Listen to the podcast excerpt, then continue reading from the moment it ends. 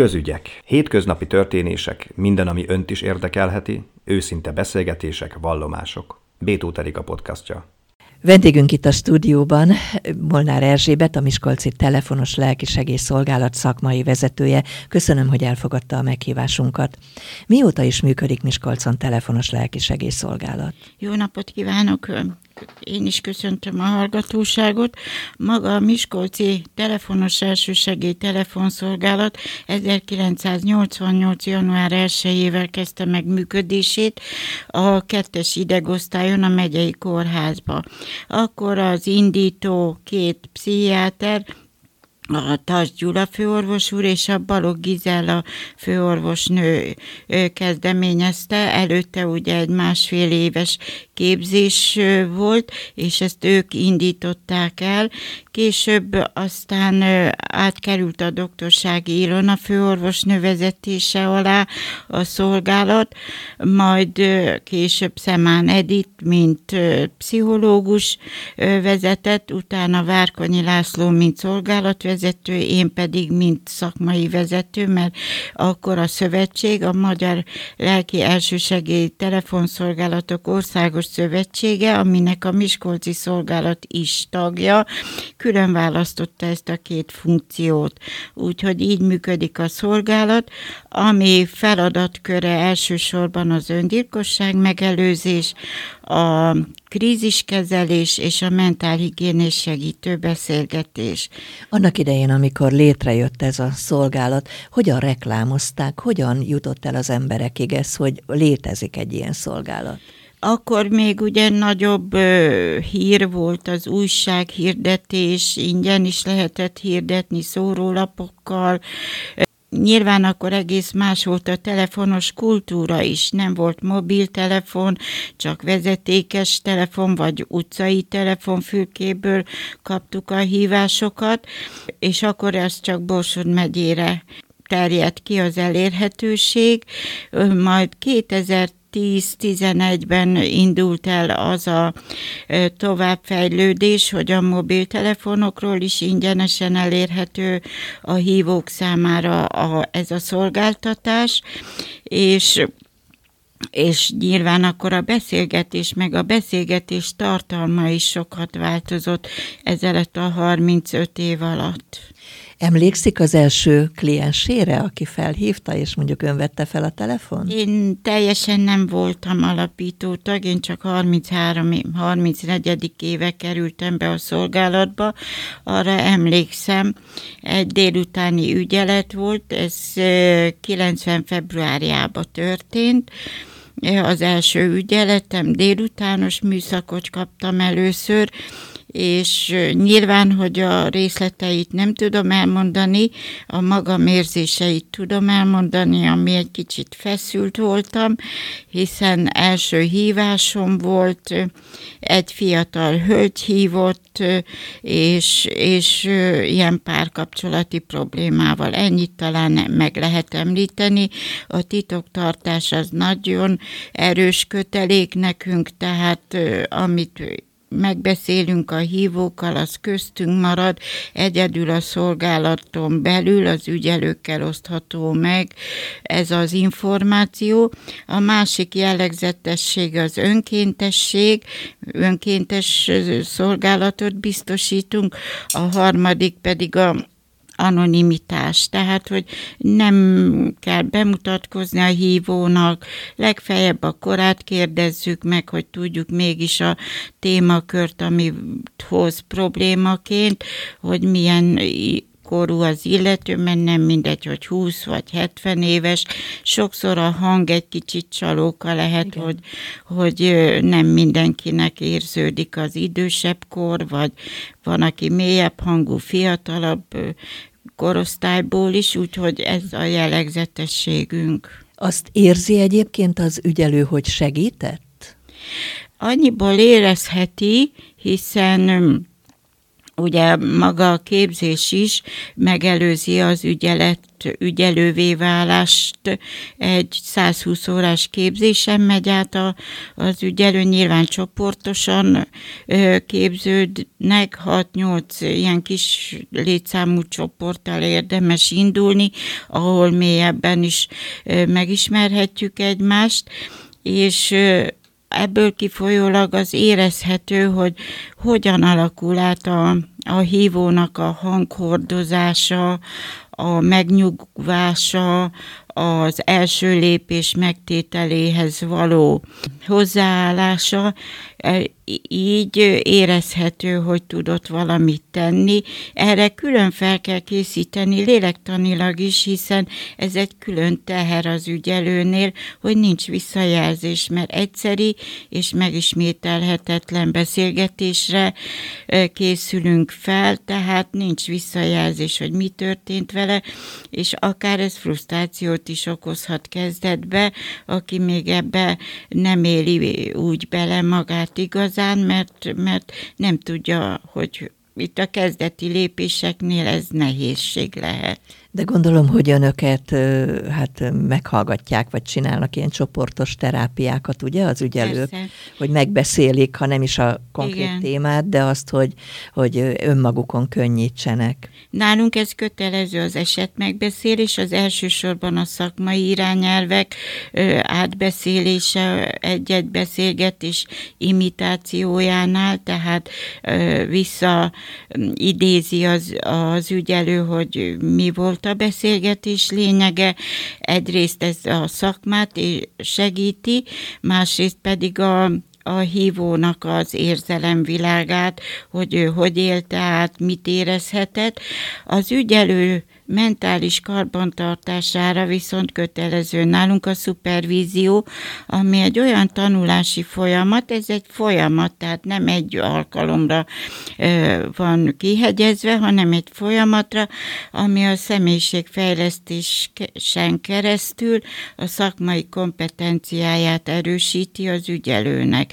Tehát ott elmondhatja, hogy hogyan élte meg, mennyire vonódott be, mivel tudott azon azonosulni, miért volt feszült. Mennyi időt szánhatnak egy kliensre? Vagy ez Max egy óra.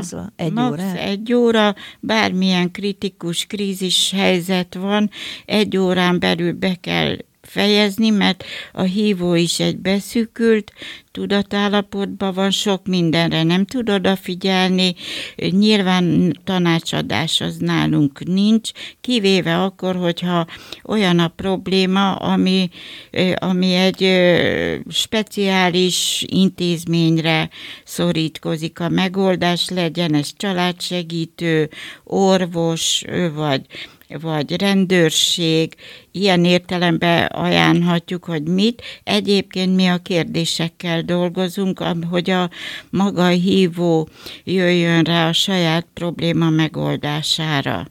Most, ha felhívja önöket valaki, és azt mondja, hogy öngyilkos akar lenni, mit tesznek? Mit mond neki? Hát először is az, ez olyan, mint egy az iskolába tanult fogalmazás.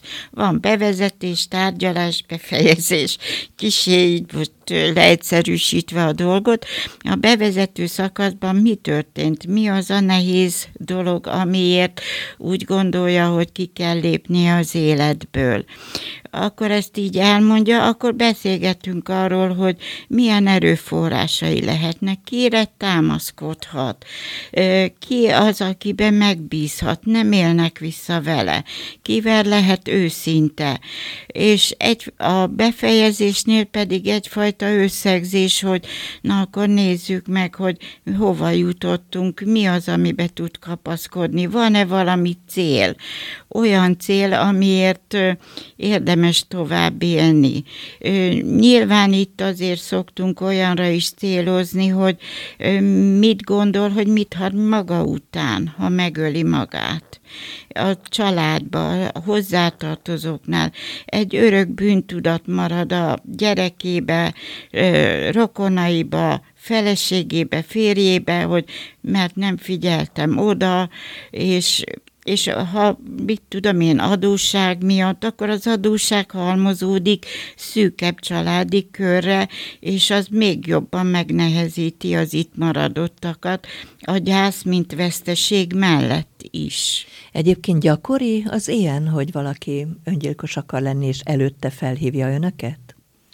Igen, arra képződünk elsősorban többek között, hogy legyen füle a, az ügyelőnek arra egy-egy fél vagy egy-egy elejtett, ilyen virágnyelven elejtett szó, hogy hát már jó lenne nem lenni, vagy én ezt már nem bírom tovább. Ö, ö, ilyen sejtelmesen is mondják azt, hogy öngyilkosok akarnak lenni, de van, aki ki is mondja, hogy én már elkészültem erre, csak még egy utolsó szó, hiszen akár maga ez a telefonbeszélgetés is, akár egy cry for help, tehát egy segélykiáltásnak is megfelelhet, hiszen minden ö, öngyilkos jelölt valahol ezt jelzi, de olyan finom árnyaltan, hogy még a hozzátartozó is nagyon ve- nem veszi észre.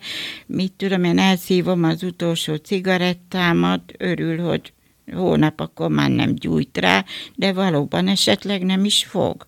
Éppen ezért, mert elmegy, vagy Szóval jelez mindenképpen a, a, az öngyilkos jelölt, és ezt észre kell tudni venni, és mi ezekre képződünk ki, ami kezdetben elég nehéz rákérdezni, hogy mi a szándéka. Ezek szerint öngyilkos akar lenni, vagy meg akarja ölni magát. És a, akkor már megdöbben, mert ez ilyen titok, egy ilyen titokként éli meg az ügyelő, hogy ez bűn, nyilván ö, valahol az élettel való játék, vannak ezeknek különböző formái is, hogy hogyan, miként, és itt az a lényeg, hogy, hogy akkor már megijed, vagy meglepődik erre a kérdésünkre, és erre már így anonim módon nem valószínű, hogy le fogja tagadni. Férfiak vagy nők hívják inkább önöket? Változás történt.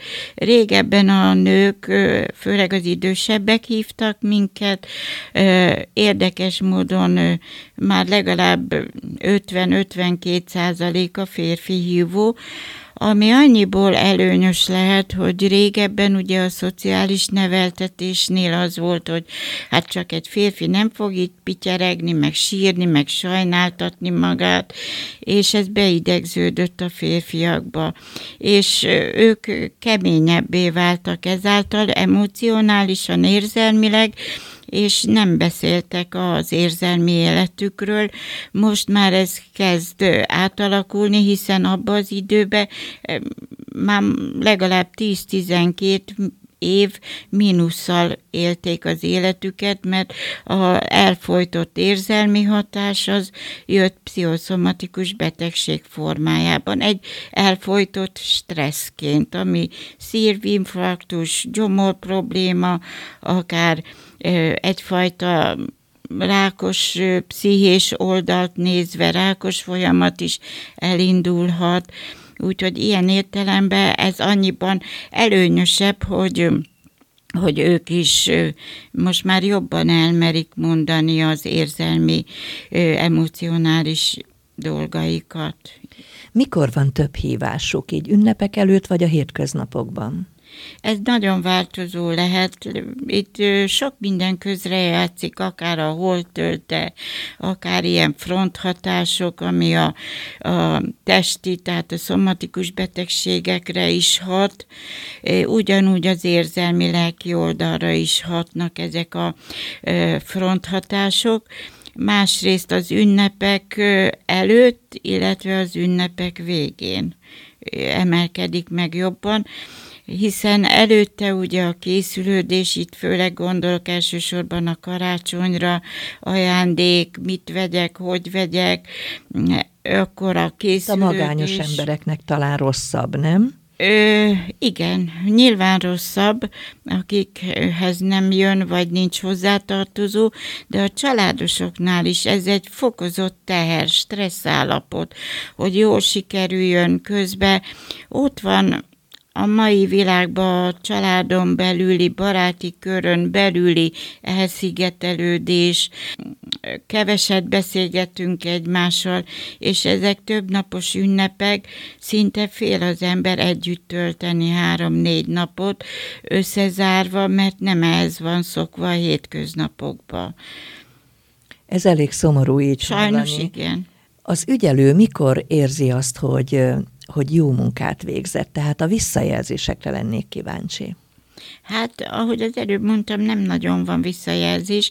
Érdekes módon, ami meglepő, karácsony körül kevés számba, de a hívók szoktak kellemes ünnepeket kívánni.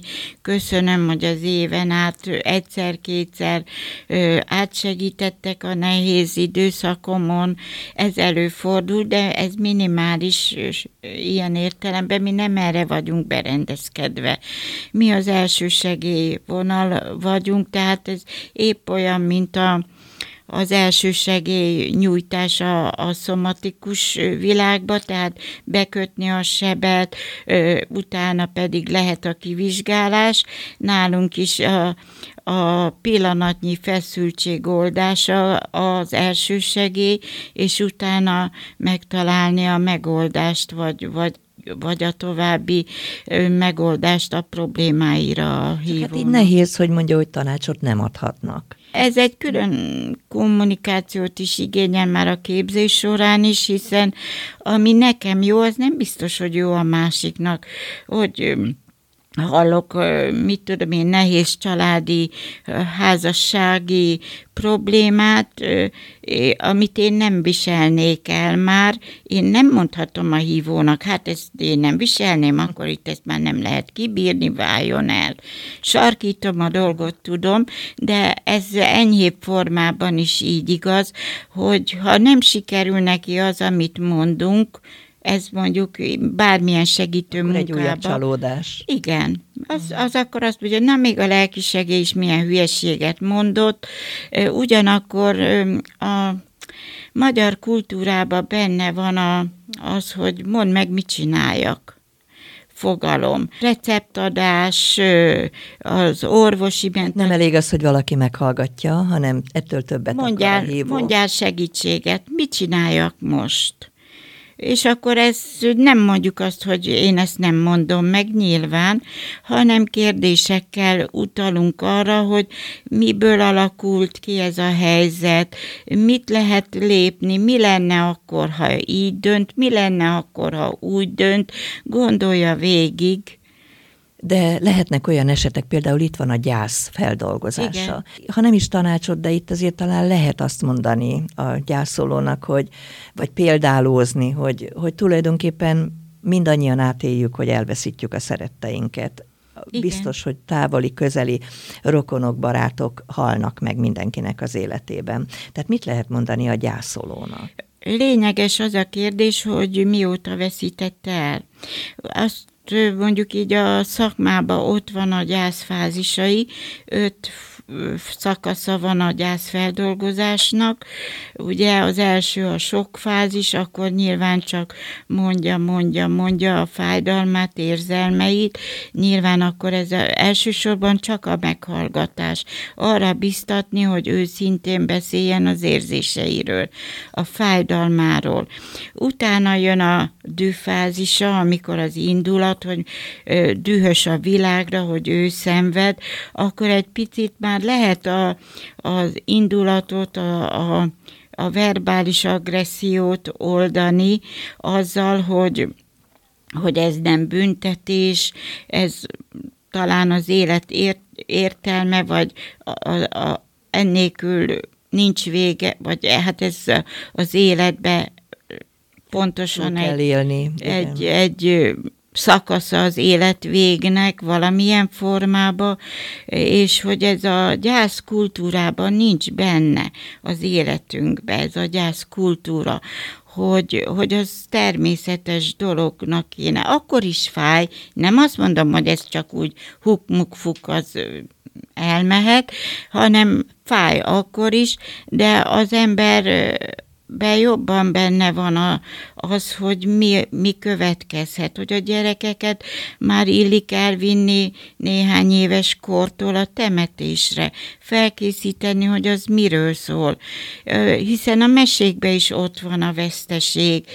Meghalhat a gyereknek a kedvenc kutyája, macskája, az is gyász és hogy azt is el kell mondani a szülőknek. A mesékben ott van, hogy kiszárad a fa, elhal a virág, tehát az élet velejárója volt a képen, és ezeken a szakaszokon, attól függ, hogy melyik szakasz, utána jön ugye a, a, a depressziós szakasz, mikor elveszíti az életkedvét, hogy hát tényleg mi értelme a szeretteim nélkül, akkor viszont a, a feladatra koncentrálni, hogy az élet megy tovább, hogy mi az, amibe tud kapaszkodni, mi az, ami cél lehet, feladat, unokák, gyerekek felnevelése, virággondozása időskorba, bármi, ami hobbi jelleg, tehát, hogy valami célt nyújtani, vagy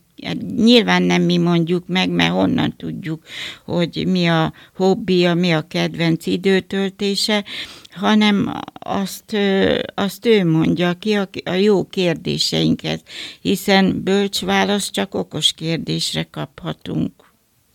Ez lehetne is a végszónk, még azért a telefonszámot mondjuk el, aki úgy érzi, hogy válságban van érzelmileg, milyen telefonszámot tárcsázhat? 116-123, csak így ennyi. Ez a segélyhívó szám országosan elérhető, ingyenes a hívás.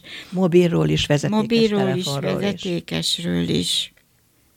Nagyon szépen köszönöm Molnár Erzsébetnek, a Miskolci Telefonos Szolgálat szakmai vezetőjének, hogy itt volt velünk, és erről a fontos témáról beszélgethettünk. Köszönöm szépen én is a lehetőséget.